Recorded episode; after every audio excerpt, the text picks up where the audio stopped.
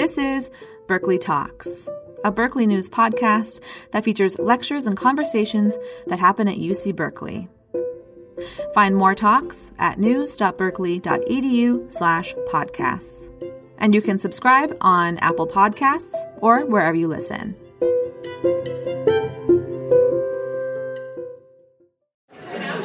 Good afternoon. We're, we're going to get started now, and um, can everyone silence their phones before we begin? And I'm very thrilled and excited to welcome you to a special event, our special event here, and our special guest, uh, Professor Ian Lopez, who's going to be talking about his new book, Merge Left Race and Class Winning Elections and Saving America. Before we begin, I'd like just for us to take a few moments to acknowledge that we are on Ohlone land. And uh, just a moment of silence or so.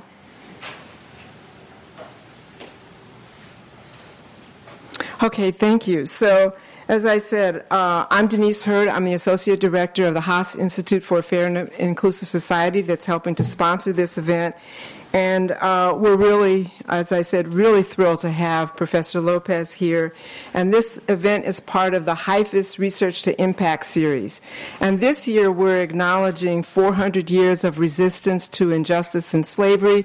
And I think uh, Professor Lopez's talk really fits well within uh, the emphasis that we have on uh, regaining the franchise and regaining political power for disfranchised people, including African Americans, Latinx, indigenous people, and other peoples uh, uh, marginalized by race, ethnicity, and social class. So, this is a, a really important topic and one that um, is uh, something uh, that we are really focusing on as a way, as a path forward for belonging. Uh, so now I'd like to take a moment to acknowledge our sponsors. As I said, uh, the Haas Institute is helping to sponsor this along with the Thelton, uh, Thelton Henderson Society uh, at um, Center for Social Justice at Berkeley Law and the Equal Justice Society. I'd also like to thank the Brower Center and all the volunteers who've worked so hard to make this event possible.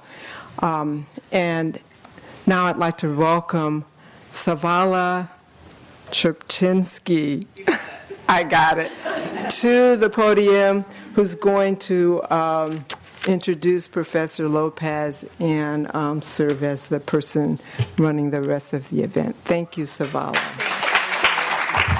Hi, everyone. I have a very tricky last name, which is why I gave that thumbs up to Denise. She, as she said it beautifully. I'm Savala, um, as you know, and I have the pleasure of directing the Thelton E. Henderson Center for Social Justice at Berkeley Law. And I'm really delighted to be here um, in community with all of you. I'm finding that just being in community these days is very nourishing and nutritive. And so I appreciate everyone coming out. And I appreciate Ian um, for inviting me to be part of this event and for writing this fabulous book. Um, as you know, this is Ian's fourth book. Um, he had quite a um, he set out a task for himself, given how insightful and vigorous and creative and strategic and nuanced his prior three books were, when it, particularly when it comes to talking about race. Um, this fourth book, Merge Left, if you haven't read it yet, you will find that all of those qualities um, are deep and rich in this fourth title, and I think maybe even more important um, than they have ever been. That's kind of a bold thing to say given the history of race and class and politics in this country, um, and I'm aware of that. But I, I do think the stakes feel quite high, and Merge Left addresses the stakes head on um, in a way that somehow manages to be extremely truthful and creative and even a bit hopeful, if I if I may say so. It's only been on bookshelves for less than two weeks, like 11 days, right? But it's already garnering a ton of praise from scholars and activists and organizers and lawyers and law students and citizens um, who are involved in all kinds of social justice movements around the country. This is not at all surprising if you know Ian.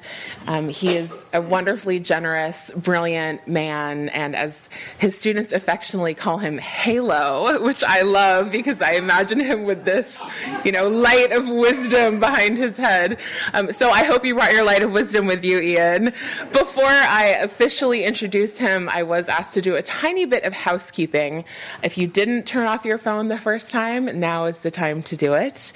Ian is going to speak for about 30 or 40 minutes, and then we will do Q&A. So if you have questions, please hold them in your mind and jot them down um, on one of these blue cards that will be passed around momentarily. Um, the cards will then be collected, and that's how we're going to do Q&A. Um, if that doesn't work for anyone, um, you can track down one of us uh, organizers of the event um, if writing down your question is difficult, and we can find another way for you to pose your question to the author. Now, without further ado, please help me in welcoming the director of the Racial Politics Project at the Haas Institute and the Chief Justice Earl Warren Professor of Law at UC Berkeley and the author of Merge Left, Professor Ian Haney Lopez. You're welcome. thank you to Severe, because what else is there to do on a beautiful Friday in Berkeley? So here's the structure of the talk. I'm going to start by promising that I have really good news. You're going to doubt me. I am then going to say, well, if that's how you're going to be, I'm going to depress the heck out of you. then I'll turn and show you why there is really good news. So the topic is can we beat dog whistling? And so the first thing is, well, you know, okay, what is dog whistling?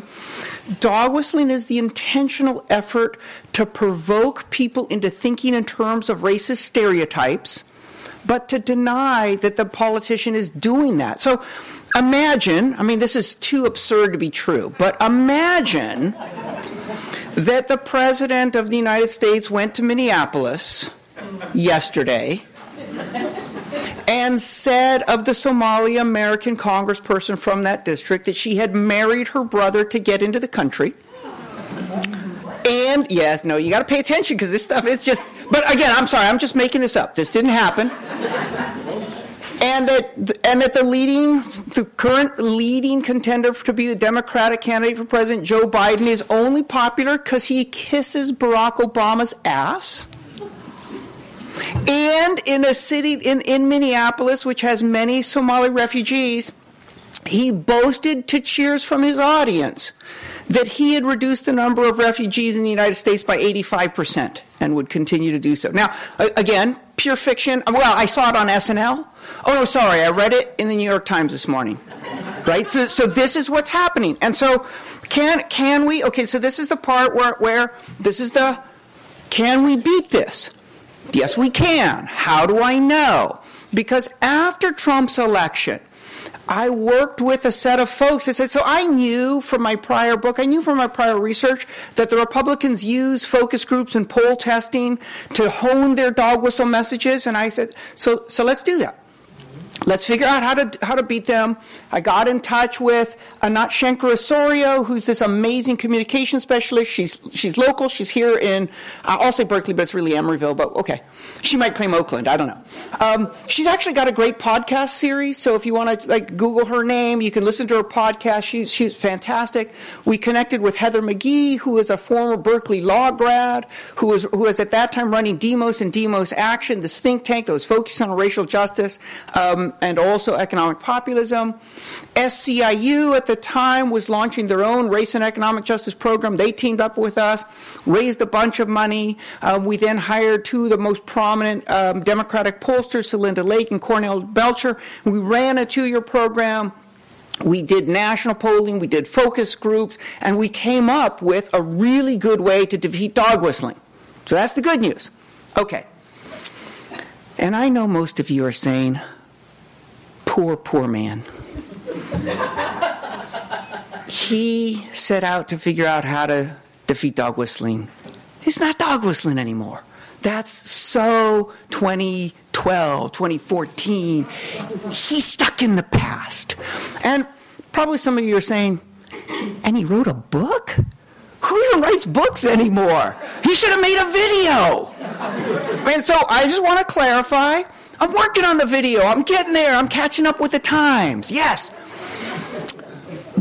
But I also want to address this question is it even dog whistling anymore?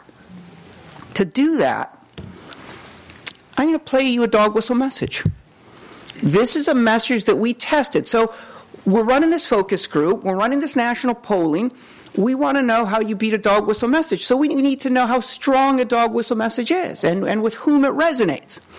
So we crafted a dog whistle message, basically ripped it from the headlines, put it together, read it to people. And what I'm going to do, I'm going to click on this. And when I click on it, you're going to hear a voice reading a dog whistle message. And you're going to see squiggly lines start to move across the screen. And, and what those represent is people, while they're listening to this message, they have a dial. And they can turn it up when they agree and they can turn it down when they disagree, right? So this is called dial testing. It's one way that post- pollsters use to judge people's receptivity to messages. And it's more or less um, their subconscious rather than their conscious evaluation in the sense that you're not waiting until they hear the whole thing and asking them to reflect. You're saying moment to moment, agree, disagree. So it's pretty fascinating. But and this is a little risky because I'm looking at this crowd and I don't know if I would do this personally. But I would suggest that you close your eyes. Don't just listen to the message. Don't focus on the lines because the lines in some ways are a little distracting. Listen to the message and think to yourself, does it sound like what's being said in the headlines? And then ask yourself, how many people are going to believe this BS? Right? And when the message is done, then open your eyes. Again, risky. I'm looking at some. I would not close my eyes next to some of you. But uh, uh, if you're willing to take the risk, if you're willing to take the, I, I, see some of my students. They're like, we're definitely not closing our eyes. We know that. We know Halo. Um, okay. So, are you all ready? Yeah. All right. Close your eyes. Our leaders must prioritize keeping us safe and ensuring that hardworking Americans have the freedom to prosper taking a second look at people coming from terrorist countries who wish us harm, or at people from places overrun with drugs and criminal gangs, is just common sense. And so is curbing illegal immigration, so our communities are no longer flooded with people who refuse to follow our laws. We need to make sure we take care of our own people first, especially the people who politicians have cast aside for too long to cater to whatever special interest groups line their pockets, yell the loudest, or riot in the street. Okay? No one believes this, right? No one's going to fall for this. Hear what the numbers look like. Oh, let, me t- let me turn on my microphone here. here. Here's what the numbers look like. So this yellow line, these are the advocates. These are people who work in for unions or as racial justice organizations. These are the people who are professionally involved in political organizing. They effing hated this message. They really did. And they, they actually, two of them went to the hospital with a broken wrist. It was terrible right? They just they're dialing down. As you know, you say our people and wham, right? They know what our people means. Okay, but now look at the other numbers. A purple line, that's union households. And or sorry, sorry the, the, the blue line, sorry, the, the one that you see just above 50%, these are people who agree.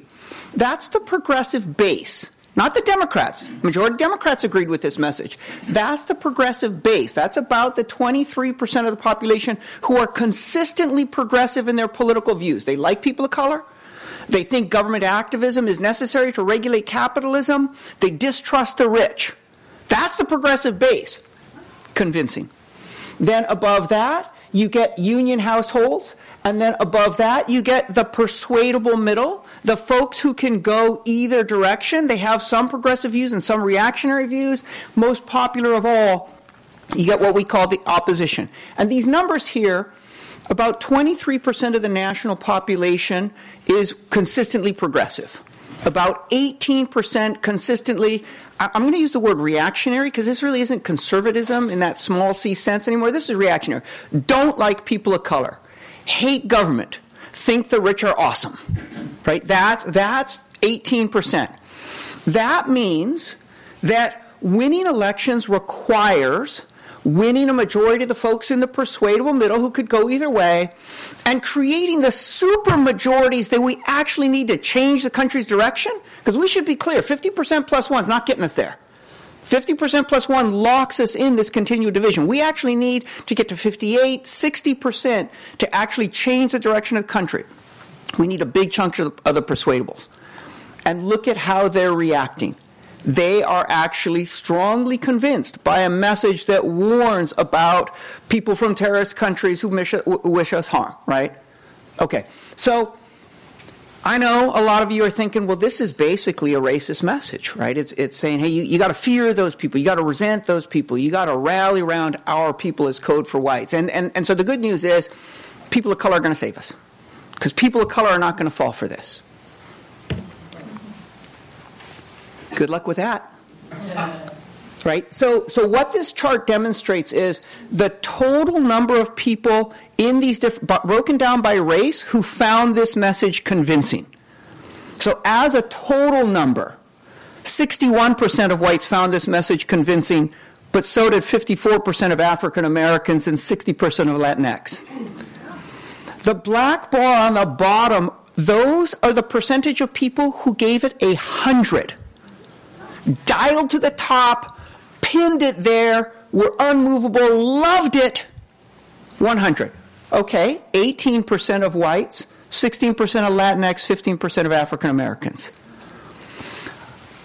If you tell a story of racial threat in express language, were Donald Trump to actually stand up in Minneapolis and say, we need to keep black and brown people out of here.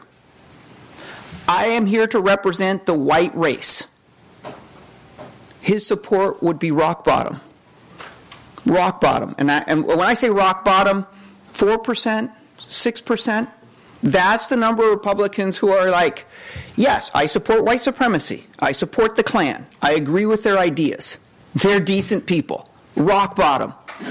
When he translates it into code, when he says this is about immigrants, this is about refugees, this is about gangbangers, this is about illegals, this is about making the country great again, this is about the silent majority, this is about the heartland. When he translates it, translates it into code, he not only cover, carries the Republicans, he carries the, the, the, the persuadable middle, he carries the progressive base, he carries Latinx, he carries African Americans. We're in deep trouble. This message is super, super powerful. And it's still a dog whistle. And it's still a dog whistle in this sense. Many of us here actually can discern the racism. But for most people, the code is sufficient for them to understand this message as common sense, not as racist drivel. Right? Okay, so we got a problem. Why, the, why, why is this message so powerful? This is message is so powerful. This this narrative, a racial threat, uh, expressed in coded term, it's so powerful because we've been listening to it for 50 years. This has been the Republican strategy for 50 years. So this is the only long block of text I'm going to inflict on you, but it's worth taking a look at. This is from 1963. A conservative journalist, Robert Novak, attends a Republican National Committee meeting in Denver. And he comes out of that and he publishes a newspaper article called The White Man's Party. And this is what he says in that, in that article. He says, a good many, perhaps a majority of the party's leadership envision substantial political gold to be mined in the racial crisis by becoming, in fact, though not in name, the white man's party. There are several points that are really important here. Well, one, to clarify, racial crisis, well, sometimes it's referred to as the civil rights movement. What's happening is the civil rights movement is beginning to move out of the South. It's, there, there's a sense that integration is going to be required across the country. In the South and increasingly across the country, there's rising anxiety among whites. What's it going to mean to them to live in a society that is not formally organized around their superiority and their dominance? That's a pressing question, and people are anxious. At which point, political leaders are like, well, we can reassure people and all move together. Or they could say, that's the best opportunity we've had in a generation. Because we can appeal to that rising anxiety as a way to break apart the Democratic New Deal coalition of the white working class, African Americans, and liberal elites. And what you're seeing here is a strategic decision. This is a purposeful decision. This is the Republican Party, who up until now has been relatively racially progressive, saying, we see political gold in actually appealing to white folks and their fears and anxieties. That's one point to take away. This is strategy, not bigotry. Here's the next point to take away. This is going to be uh, the white man's party in fact, though not in name.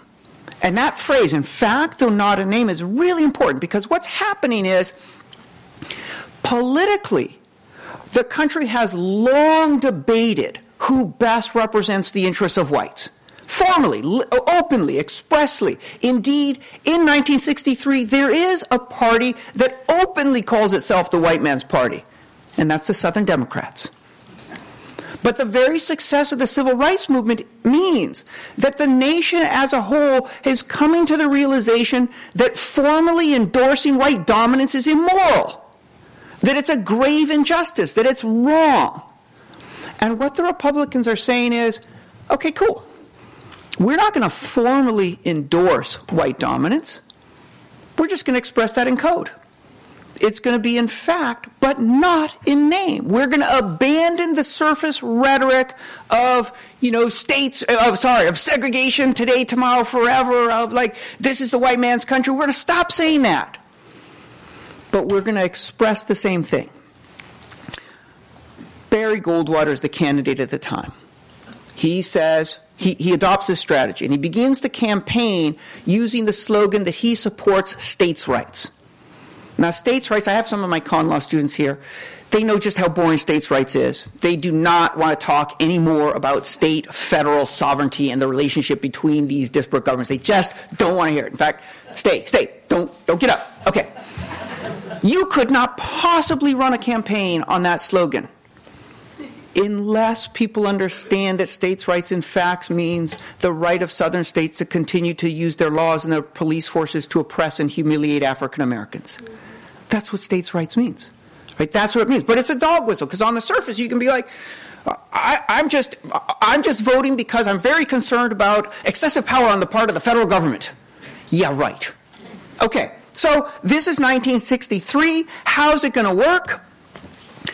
Horrible. It's a disaster. Barry Goldwater loses. It's just like he gets trounced. Why? Because Barry Goldwater is saying not only is he for states' rights, but he's against the New Deal.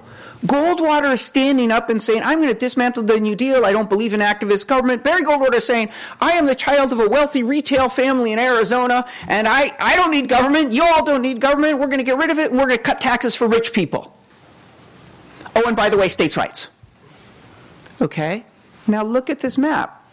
A lot of pundits look at this map in 1964 and they say that confirms that we are fundamentally a country that believes in activist government that regulates capitalism, provides routes of upward mobility, and taxes the rich to redistribute wealth downward and outward. That's what a lot of pundits conclude. But there's an alarm bell in the night. It's kind of Arizona, but it's just Arizona, whatever. Focus on the Deep South. Deep South, diehard Democrats, love the New Deal in fact, the Deep South is, has been helped by the New Deal more than most regions of the country. The New Deal has brought them electricity. Right? They love the New Deal. And there's the Deep South voting Republican, voting for someone who promises to demolish the New Deal. And the, and the alarm is they were willing to abandon the Democrats, willing to abandon progressive government when they heard an appeal couched in racist terms, in dog whistle terms and that's the alarm. Richard Nixon, 1968, starts campaigning in these terms, but he's a little bit tentative because Goldwater has lost so badly. Political pundits look at the numbers after 68, and in 1970, both Republicans and Democrats published books saying, oh my God, race can be used to break the New Deal coalition. And Nixon goes all in in 1970. and he begins to campaign for law and order, um, uh, for states' rights, against forced busing, uh, for the silent majority. Does he know that he's being a racist SOB? Yes, he does. We have him watching one of his own ads that talks about law and order, and then him saying, Yeah, that's it, that hits it right on the head. It's all about those damn Negroes and Puerto Ricans. He knows what he's doing. He is dog whistling. Is it going to work? Welcome to 1972. Lyndon Johnson, running on behalf of civil rights and the war on poverty and expansion of the New Deal, wins in a landslide. Eight years later, that is reversed in an even bigger landslide. Now, I understand that there's a lot going on in the 60s and the 70s with, with Nixon, Vietnam War, the civil rights, women's rights. So it's not just one thing, but it's important to recognize 1964 really marks a tectonic shift in American politics. 1964 is the last time a Democratic candidate for president wins a majority of the white vote. The last time. Not Bill Clinton, certainly not Barack Obama. The last time a Democratic candidate for president in the United States won a majority of the white vote was Lyndon Johnson in 1964. Republican presidential candidates currently depend on white voters for 90% of their support. Nine out of 10 of the voters supporting Republican presidential candidates are white. This does not include Hispanics. That's another 6% of their vote. The numbers are a little bit fuzzy, but I guarantee you at least three or at least half of that 6% are Latinos who consider themselves white. So we're, we're solidly above nine out of 10 supporters of the Republican presidential candidates identifying and seeing themselves as white. 98%. 98% of Republican elected officials are white. 60% of whites currently vote for Republican presidential candidates. Three out of five. And now you're, you're probably looking at me being like, why is he being so circumspect? Why doesn't he just say this is Trump? Because these numbers are from Mitt Romney. These numbers are from Mitt Romney. And the numbers for Trump barely changed. What we are up against is a 50 year pattern. Trump has accelerated it. Trump has been feeding it steroids. But it's still the same basic pattern.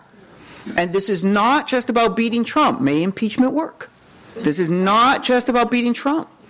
This is 50 years in which our political system has been reorganized around racial resentment expressed in coded dog whistle terms. So, told you I was going to depress you. How to respond? Well, we got to respond, right? We got to respond. So, how to respond? The response that I think that seems intuitive to most of you, and that and that Democrats currently are shifting to, is a response that we can call the racist call-out strategy. The racist call-out strategy. So, so uh, Trump, bigot. Let's call him that. Nixon, racist, bigot. Let's call him that. Let me show you what that looks like as a campaign commercial. This is, this is from um, a, a, a race in Virginia. Take a look, see what you think.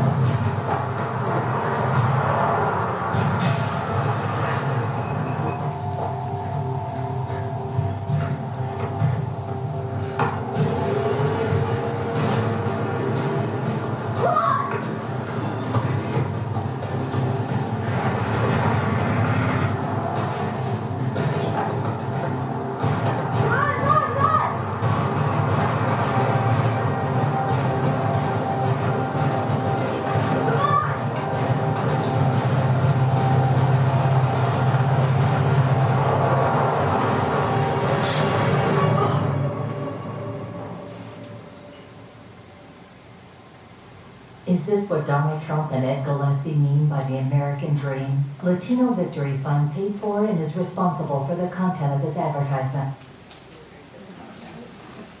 That ad is powerful. And part of the reason it's powerful is because there's a strong element of truth. I, one of my former students was describing an experience like this growing up in Houston A young African American man being chased off a basketball court by a pickup truck flying a Confederate flag. There's an element of truth here. How is this going to work as a way to mobilize votes and create a supermajority? How is this going to work? Terribly. This is the worst possible message. This is the message that tested the most poorly. Why? to pick up on something I said earlier, most people are understanding dog whistle messages as common sense. When we turn around and say that's not common sense, that's bigotry. That provides an opening for the dog whistle politicians to say, hey, you're calling me a bigot, but I'm not a bigot. And in fact, you're calling all my supporters bigots too, and they're not bigots. And it actually creates solidarity among the sort of uh, uh the, the reactionary base. Okay?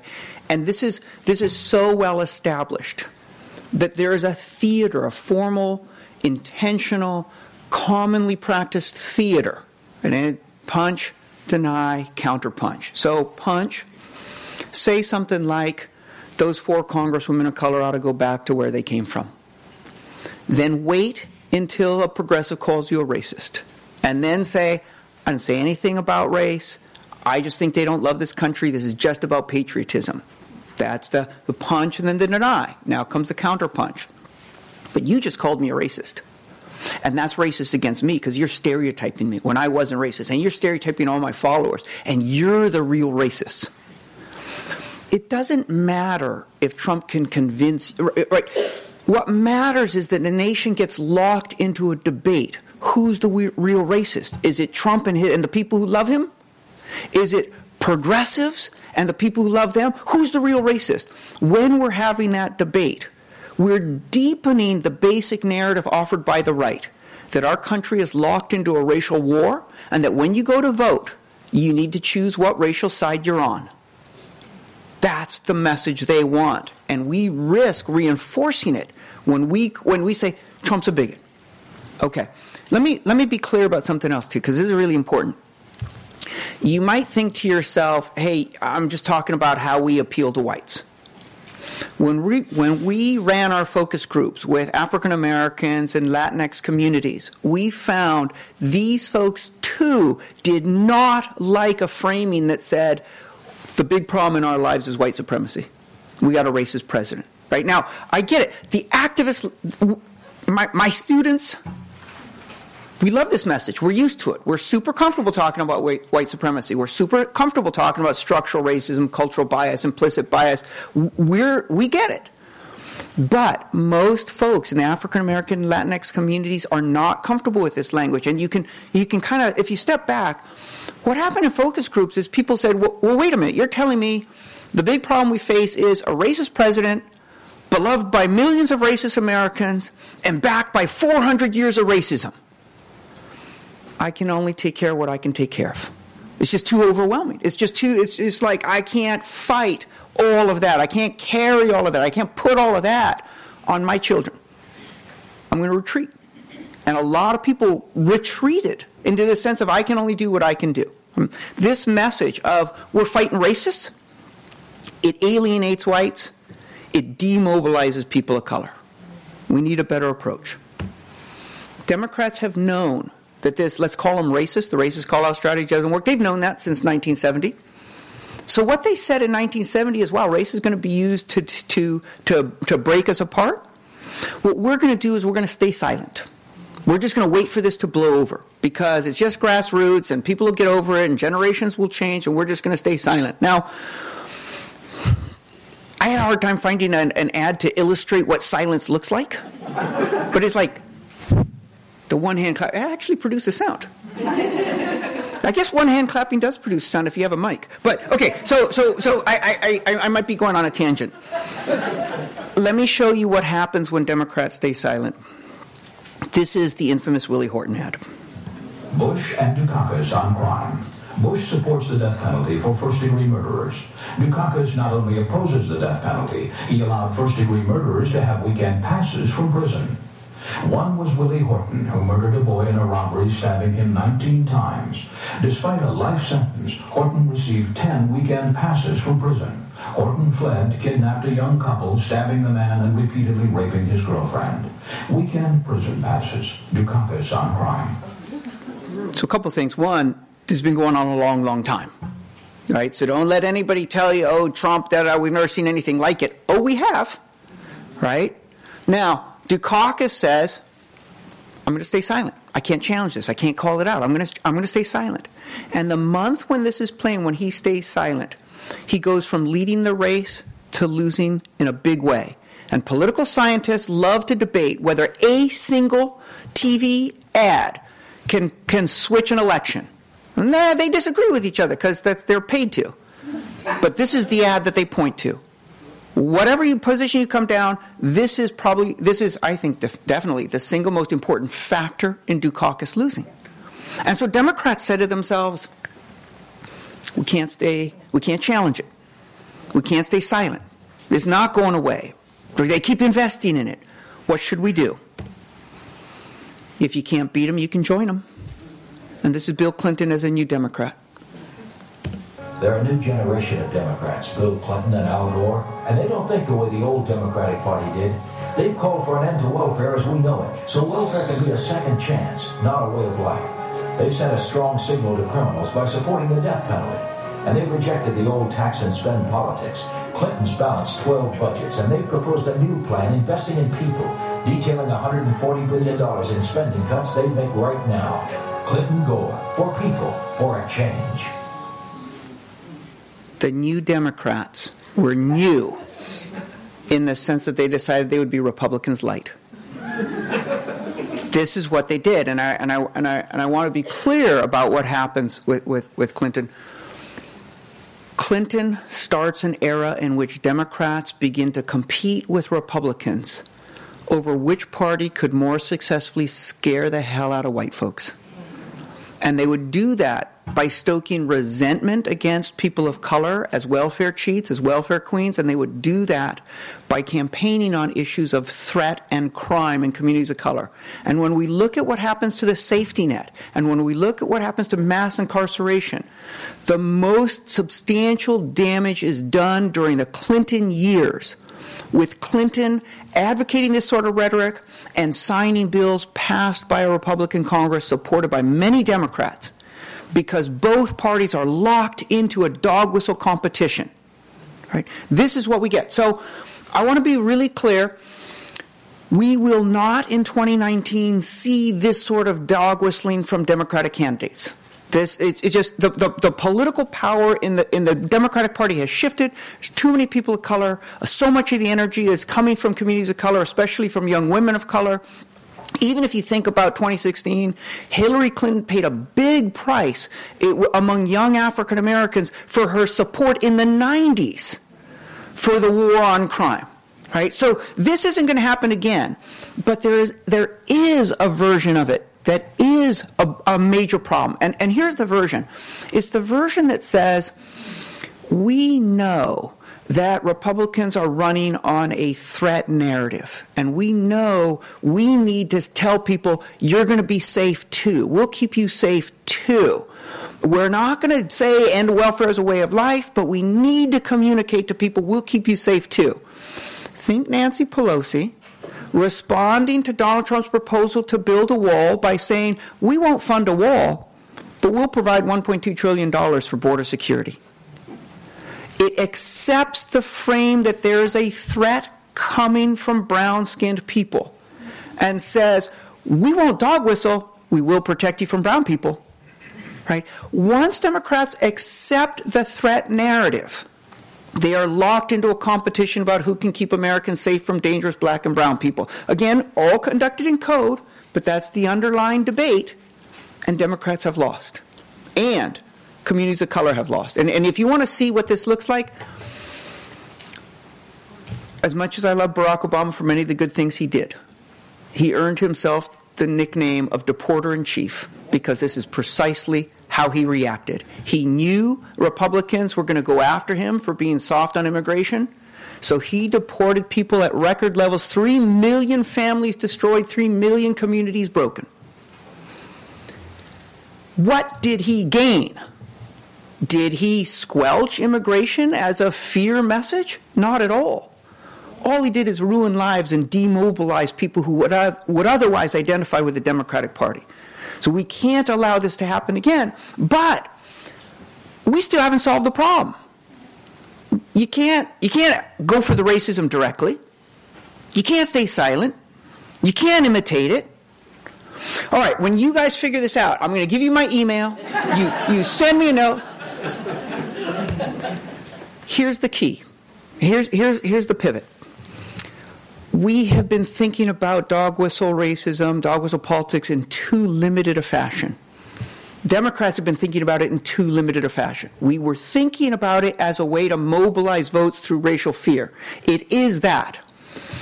But remember, who was Barry Goldwater? He's a rich dude who wanted to kill activist government, cut taxes for the rich. Dog whistle politics simultaneously mobilizes people in terms of race and promotes an ideology that supports rule by and for the rich. It does both, and it has especially done both since Ronald Reagan. Dog whistle politics has two components promote a message of racial fear, break social solidarity, the faith in collective action, confidence in government, and promote a mindset that allows the rich to hijack government and the economy. Okay, so this is this is going to be Lee Atwater talking. He's one of the masterminds behind the Willie Horton ad start out in 1954 by saying never, never, never. By 1968, you keep saying, well, that hurts your backfire, so you say stuff like uh, forced busing, states' rights, and all that stuff.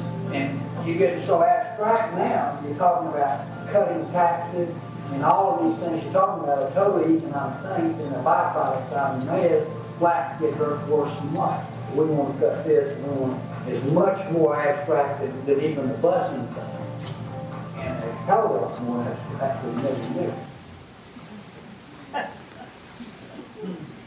Imagine a candidate who says, I'm going to ban all Muslims, I'm going to build a wall, and then his single greatest achievement is to pass a tax cut that awards $6 trillion in benefits mainly to the wealthiest family dynasties and to corporations. Racial division is the principal weapon of the rich being used against all of us. Right? Okay, so this is this is the core right wing narrative. This is the story that the right is telling all the time. And when I t- describe it as a core narrative, what I mean is this, these, this provides the bones of everything you hear from Republicans, but it is not the language in which they express it. The campaign slogans, the policy prescriptions, they're meant to obfuscate the basic story being told, but this is the basic story. Fear and resent people of color. We're inherently criminal, we're dangerous, we're lawless, we're lazy, we abuse welfare. Fear and resent people of color. But hate government. Hate government. The threat from government is that government refuses to control people of color. It doesn't, it, it, doesn't imprison us enough. It wants open borders. It refuses to enforce our laws. And hate government because all those social safety programs, those are really giveaways to welfare queens. Right? Once you've decided you hate government, trust the marketplace. Cut taxes because the job creators are going to save us. Cut regulations, which is just a distraction, allow corporations to write their own regulations. Right? Cut the social safety net because the safety net is not for you, it's for undeserving people. This is the basic structure, and you can hear it over and over and over again. Okay. If this is that story, another way to say that is the right for 50 years has fused people's views on race, on government, and on class, on poverty and wealth. They are fused together. But precisely because they're fused, that means that we need a progressive response that also fuses race and class and government. This is what it can look like. This is what it does look like.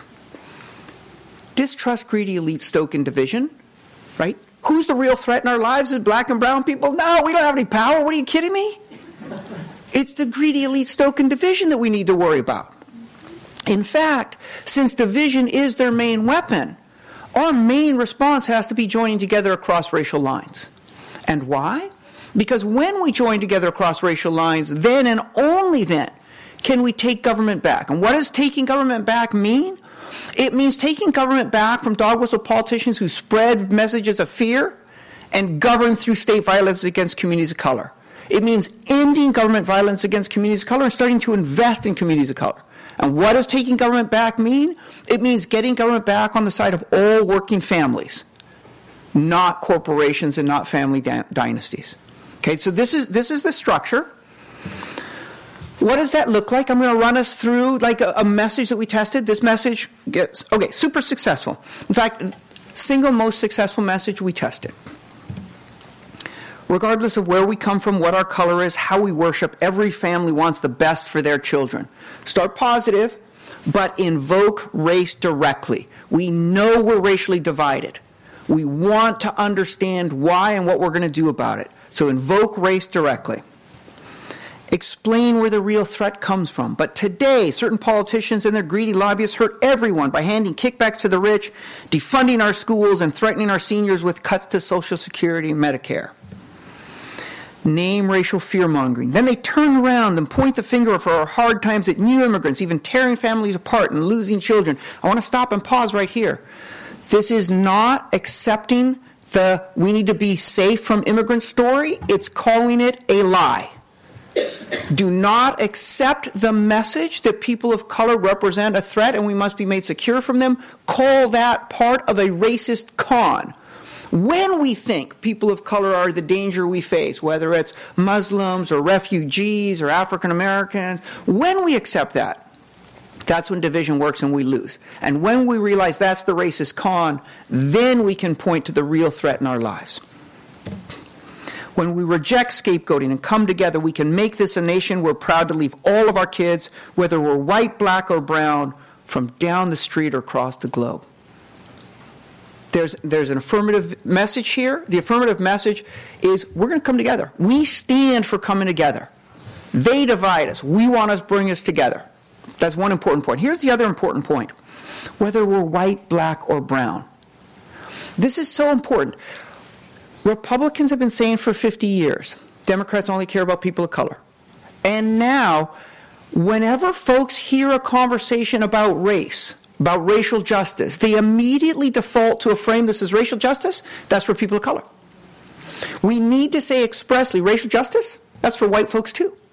Whites need to hear that they will benefit from being part of a multiracial coalition. And let me just add this really quickly. When we tested this message with communities of color, they had far more confidence in a multiracial coalition when we said whites will benefit because that told people of color, oh, this isn't just kumbaya and we're all going to do this because we should. This is white folks need to save their families, and to save their families, they got to work with us. And once they know it, people of color said, yes, this might, this might work. This might work. Okay, so all a little bit abstract. Let me show you. I'm gonna I'm gonna show you a couple of versions of what this looks like, what this can look like. This is Amber Phillips, who's actually in Oakland. So uh, check this out.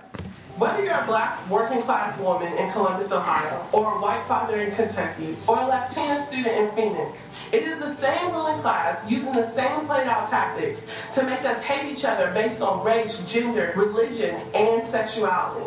They are trying to make us point fingers in the wrong direction while we're all struggling and they are thriving. And we're struggling to build the families that we want with access to the health care that we need provided by the jobs that bring us joy in order to manage the crippling debt from those fun yet incredibly expensive degrees that we kind of don't really need. we gotta change who's in charge. It's time to give someone else a chance. And it's on all of us to actually support and cheer on a new generation of leaders. We choose us. We choose us. Don't you choose us? I would choose us. I mean, us. Duh. Us. Us. Yay, Amber.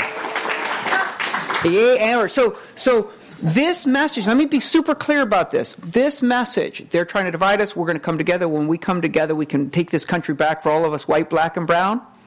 Single most popular message with union households, Democratic voters, progressive base, persuadables, whites, African Americans, Latinx. It is a message of unity that is also unifying. This single message, there, there is no distinction between, hey, how do we reach the people who are swaying and how do we mobilize the base? This message was the most persuasive with all of them. Here's another version. This is from Minnesota. It's super relevant in terms of what just happened yesterday, and it's also just fun because I love seeing Minnesota snow from California. In Minnesota, we know long winters. And we know how to dig our neighbors out of the snow. Because whether it's our first Minnesota winter or our 50th, we've all been there. So when certain politicians want to divide us and make us afraid, we know that means they've got nothing else to offer. We're onto them. There are lots of ways to be Minnesotan, and all of them are greater than fear. In Minnesota, we're better off together. Vote greater than fear between now and November 6th. This message was amazing. It was produced in part by Anat Shenker Osorio, the communication specialist I mentioned before, working with SEIU and Faith in Minnesota. It was so powerful. It was working so well in rural Minnesota and also in Minneapolis that the Democratic Party ended up picking it up tremendously successful in 2018, and they are going to have to ramp it up for 2020. They are just going to have to ramp this up. Okay, so I'm going to wrap up now. This is my closing screen. I'm going to make three quick points, but while I'm doing that, great opportunity to start writing down your questions. So, so here's my here's my closing pitch. Yes, I wrote a book. Just have pity on me. Buy it. Okay, that's one. It's available. In addition, we need to understand that fighting racist division is for all of us. We are not all hurt the same way by racism in American politics, but all of us depend on fighting racism if we're going to get this country back on track. Second, we as progressives have largely given up on building social solidarity. And we can talk about why. In fact, you can ask me a question. You can say, why? Why, why do we give up on it? And the answer is race, and we'll, we'll talk about it. But we've largely given up on it. And yet, here's the main insight. And, and, and this is way beyond slogan, this is way beyond messaging, and it is way beyond 2020. The way the titans of our economy win power and hijack our democracy is by purposefully funding social division. You can think about the Koch brothers they're primarily responsible for funding the Tea Party. You can think about the Mercers. They're primarily responsible for, for funding Breitbart and Steve Bannon. You can think about the billionaire, the, so, the self-claimed billionaire in the White House. It is that, and, and, and, and I'm, I'm, making a, I'm, I'm making a different point here. I really want to emphasize this. This isn't just strategy. Their fundamental way of winning power is to actively fund and promote racist hatred, sexism, homophobia, xenophobia. They are actively trying to destroy social solidarity to make this country easier for them to hijack and run for their benefit. Meanwhile, what are the progressives doing to actively build social solidarity? We're sitting on our heels and we're kind of saying to ourselves, oh, we'll all get along, this is going to be great. No. We need to invest as heavily as we can and make our number one priority in whatever you're doing building social solidarity, building inclusion, reaching out across race lines. Social solidarity doesn't just happen. It can be actively destroyed, it can be actively built. And we haven't been building it. They've been destroying it for 50 years. We need to build it. And this has got to be our long term vision. Beyond the abstraction, mergeleft2020.org. So, and this is Karin Tamerius here, who's up, who's, who's up front among all the different things we're trying to do, we're trying to give people the practical tools required to build cross racial alliances, to build a progressive multiracial supermajority that is class conscious that can help all of us thrive. What we're, part of the way we're doing that is through house parties, through trainings, through engagement around these issues with other like minded folks. That's mergeleft2020.org. You can look it up on the web, you can sign up on a sign up sheet out front, but we got to do this. And it really is up to all of us to understand that our highest ideals, recognizing ourselves in the smiles of people who look different from us, really believing that government is by and for all of the people, really understanding that all of us deserve the best chance to thrive. Our highest ideals are not just ideals, they're the roadmap for how we save our democracy. Frankly, they're the roadmap for how we save our planet. Merge left. Thank you all.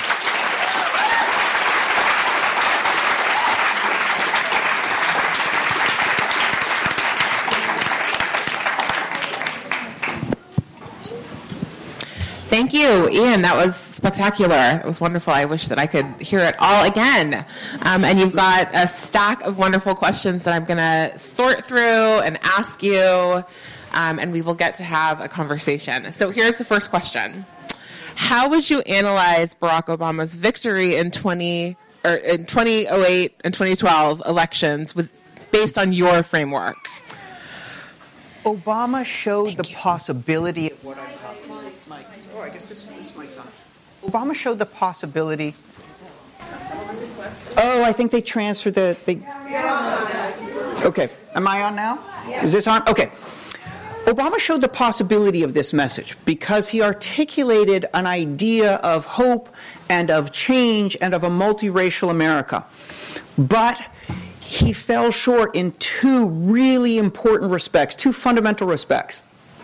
One, Obama lacked the confidence to directly challenge racism. He was a he understood he's a very smart guy. He really understands race. He made the decision that racism was not something that could that he could take on. He knew that racism would be mobilized against him. And so he said, "I'm going to pretend to be a president who happens to be black." rather than a president who is going to lead us to cross racial solidarity in which we really tackle racial division. And so Obama talked about racism less than any Democratic president going all the way back to FDR. That was a conscious strategy. So that was one major failing. Here's the other major failing. Yes. Let me, let me back up for just a second. What happened to the Democratic Party once it walked away from African Americans in 1970? Once they walked away from civil rights, they walked away from labor too, because the, the two issues are too closely tied. Once you walked away from civil rights and you walked away from labor, where do you get your funding from? And then it turned out that was Wall Street and corporations. And part of the New Deal, part of Clinton as a new, sorry, New Deal, as a new Democrat, part of Clinton as a new Democrat was saying, we are going to be progressive on social issues. I'm going to play the saxophone on Arsenio Hall show. Well, you know, okay. But we are going to get our funding from the wealthy and we are going to rule on their behalf. And Barack Obama stayed within that tradition. And so, in the midst of the second most severe economic calamity ever to the, confront the country, he bailed out the banks. And what that allowed was space for the right to come in with their narrative. Don't focus on the banks. Focus on these Democrats, this black president, this black party. Blame people of color for this. Oh, and by the way, the Democrats themselves are corrupt. They're in themselves in the pockets of Wall Street. And if you think about Trump's themes, he's saying build a wall, ban all Muslims, drain the swamp. Right? And I think this is where Barack Obama had the ability to change the country's direction, to seize on the crisis of the Great uh, uh, uh Recession, and to change where we're going. Honestly, we face this same risk in 2020 if we nominate and elect the wrong Democrat, we will put someone in office who will not change the country's direction. We need to worry that we're going to get somebody in office who's like, all I need to do is get to 50% plus one. I need to be friends with the people on Wall Street. I can't challenge racism. And things are going to get far, far worse. What you know, you sense that Trump is accelerating hatred he really is. And we, there's still time to turn this around in terms of where most people are at. The racist mass killings will accelerate, and we will descend into a race war over the next eight years if we don't have someone who can actually name and address racism head on and change our direction. If progressives, if Democrats say, we're not going to talk about it, the right is talking about it 24 7, every minute, every second. Every minute of every second, the right is saying, hey, white folks, go get a gun. You can't trust government. Government's not going to protect you. Government's for people of color. Go get a gun. And they are. That's what they're doing. Right? So, so th- th- there is a moment. We are in a crisis deeper, I think, than 2007. We can seize that crisis. We can turn this around. We can gather people. We, pe- people, 80% of the country wants to hear a message of let's join together and let's get this country back from the corporations. Let's see each other across race lines. 80%. But if we don't have someone bold enough to articulate that, we're locked into a deepening crisis for the next four years, next eight years, and it is and it's going to get much, much worse. And that's if a Democrat wins. Okay. Who are the persuadables that you're talking about? Our society is so highly polarized. How can there be that many centrists or independents who remain open to persuasion? Is there any point? Sorry, most, many on the left say there's no point trying to flip Trump voters, and we should right. focus 100% on the base turnout. What are your thoughts about these issues? Fantastic question. Don't understand persuadables as swing voters don't even think about them in terms of Democrat and Republican, although there's clearly some, some, some dynamic there. We wanted to understand the power of the rights message that says resent people of color, distrust government, trust the rich. And so we asked a series of questions. You get 23%, 24% consistently progressive, 18% consistently reactionary. Persuadables are folks who tend to toggle between both statements. If we say, the market is rigged. They say, yes, it is. And if we say the market rewards those who work hard, they say, yes, it does. If we say we need to talk about racism to get beyond it, persuadable say, yes, we should. 70% of persuadable say, yes, we should. If we say we, we can't talk about racism, that just makes things worse. 70% say, yeah, well, I agree. They're toggling between. And this is really important. This is actually how most people think relatively few of us hold coherent worldviews in our minds. lots of us draw on disparate elements from our culture and don't see a contradiction. And when I say lots of us, here's the other point I want to, I want to clarify. You might think when I say persuadable, I mean white folks. You might think, oh, he's saying how do we win whites? And it is true, majority of whites are in this persuadable category. So are majority of African Americans so are majority of Latinx, so are majority of Asian Americans. The majority of people in this country do not have coherent worldviews and can be pulled in one direction or the other. Right? And I want to clarify, pulled in one direction or another, another does not mean necessarily, hey, they're going to go vote Republican. But it might mean they just don't see why they should vote Democrat.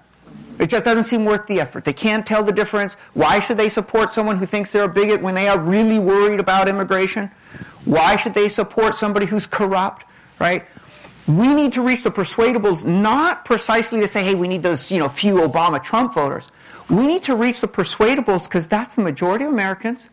We can pull some folks who voted for Trump, but more than anything else, we need to motivate folks to vote for a progressive change in this country that deals with racism and that promotes a government that actually works for working families. And the way to do that is to reach the persuadables understanding that includes people of color and that includes whites.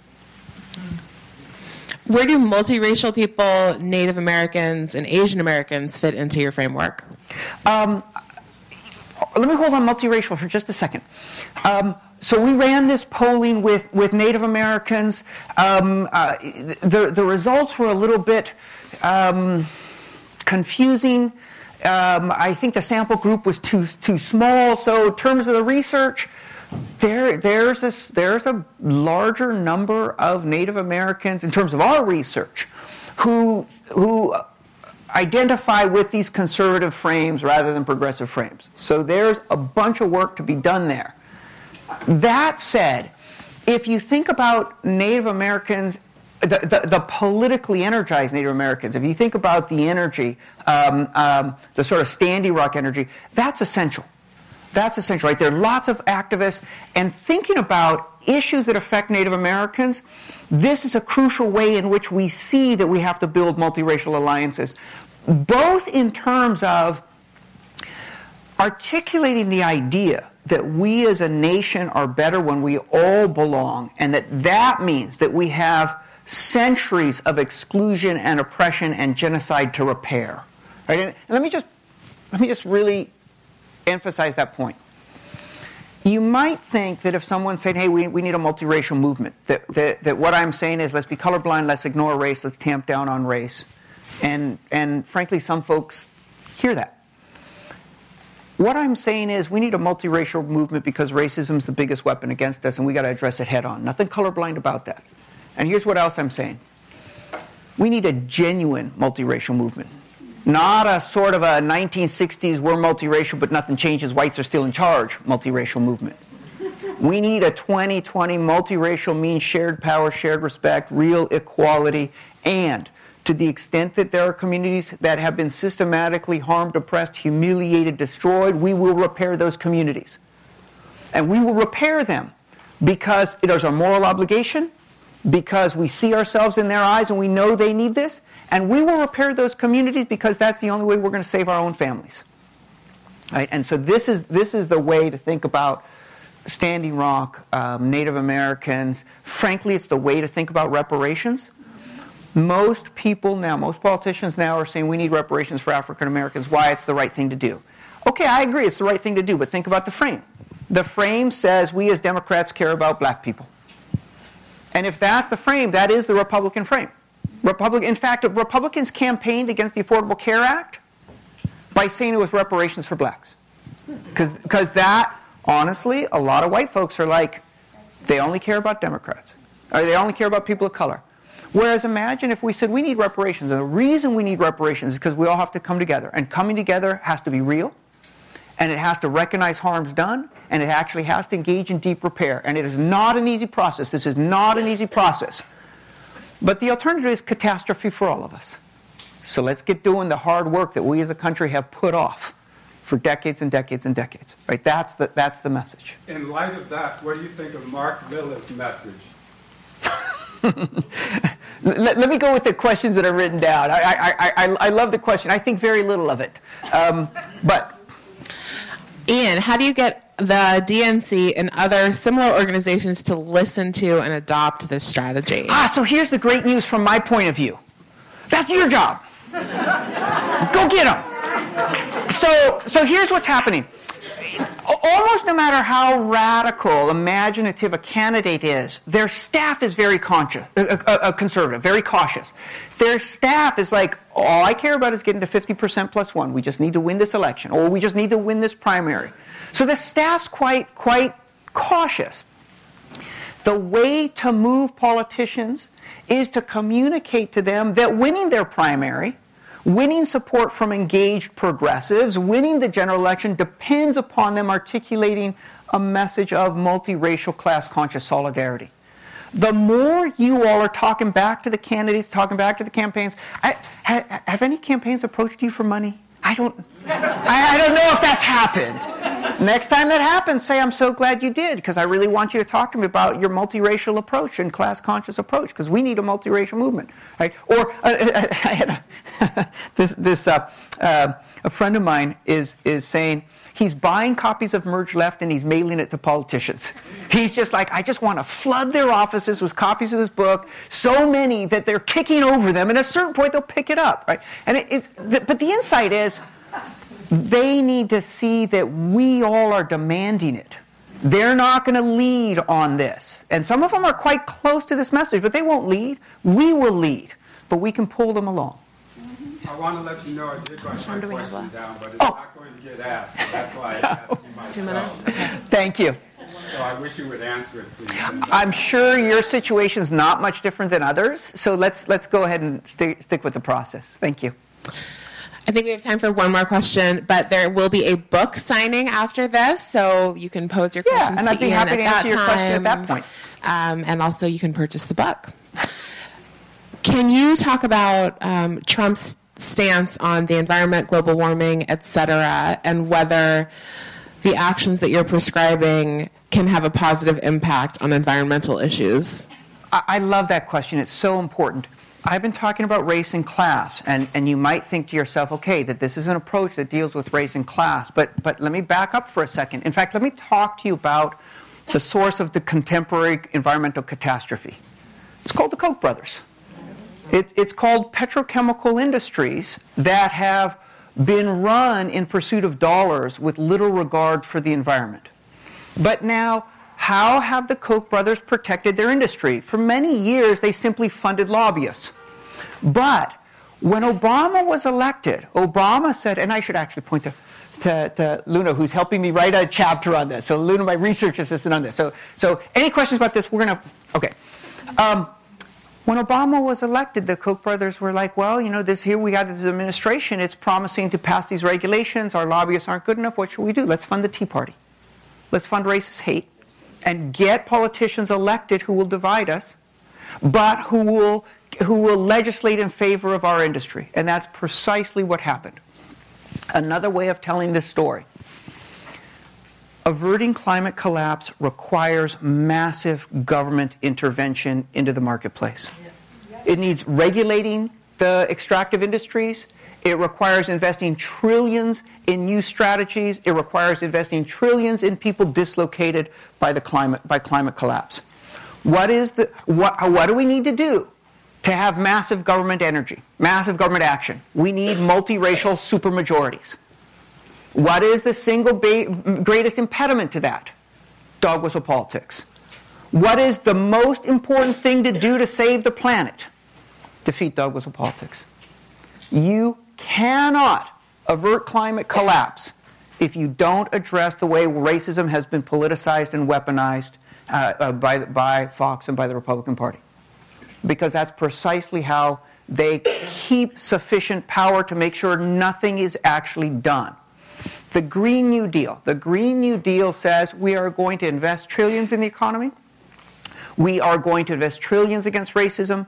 And we're going to launch these ambitious programs to save the environment. A lot of people react to that by saying, why do we got to do this whole wish list thing? Why don't we just save the environment? Because we can't just save the environment.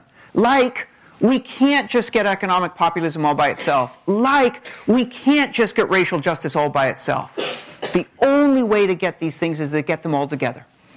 Race and class and government have been fused together as the weapon against all of us. And if we don't respond by fusing them together and tackling them all at the same time, we will lose and lose and lose. And the planet will burn.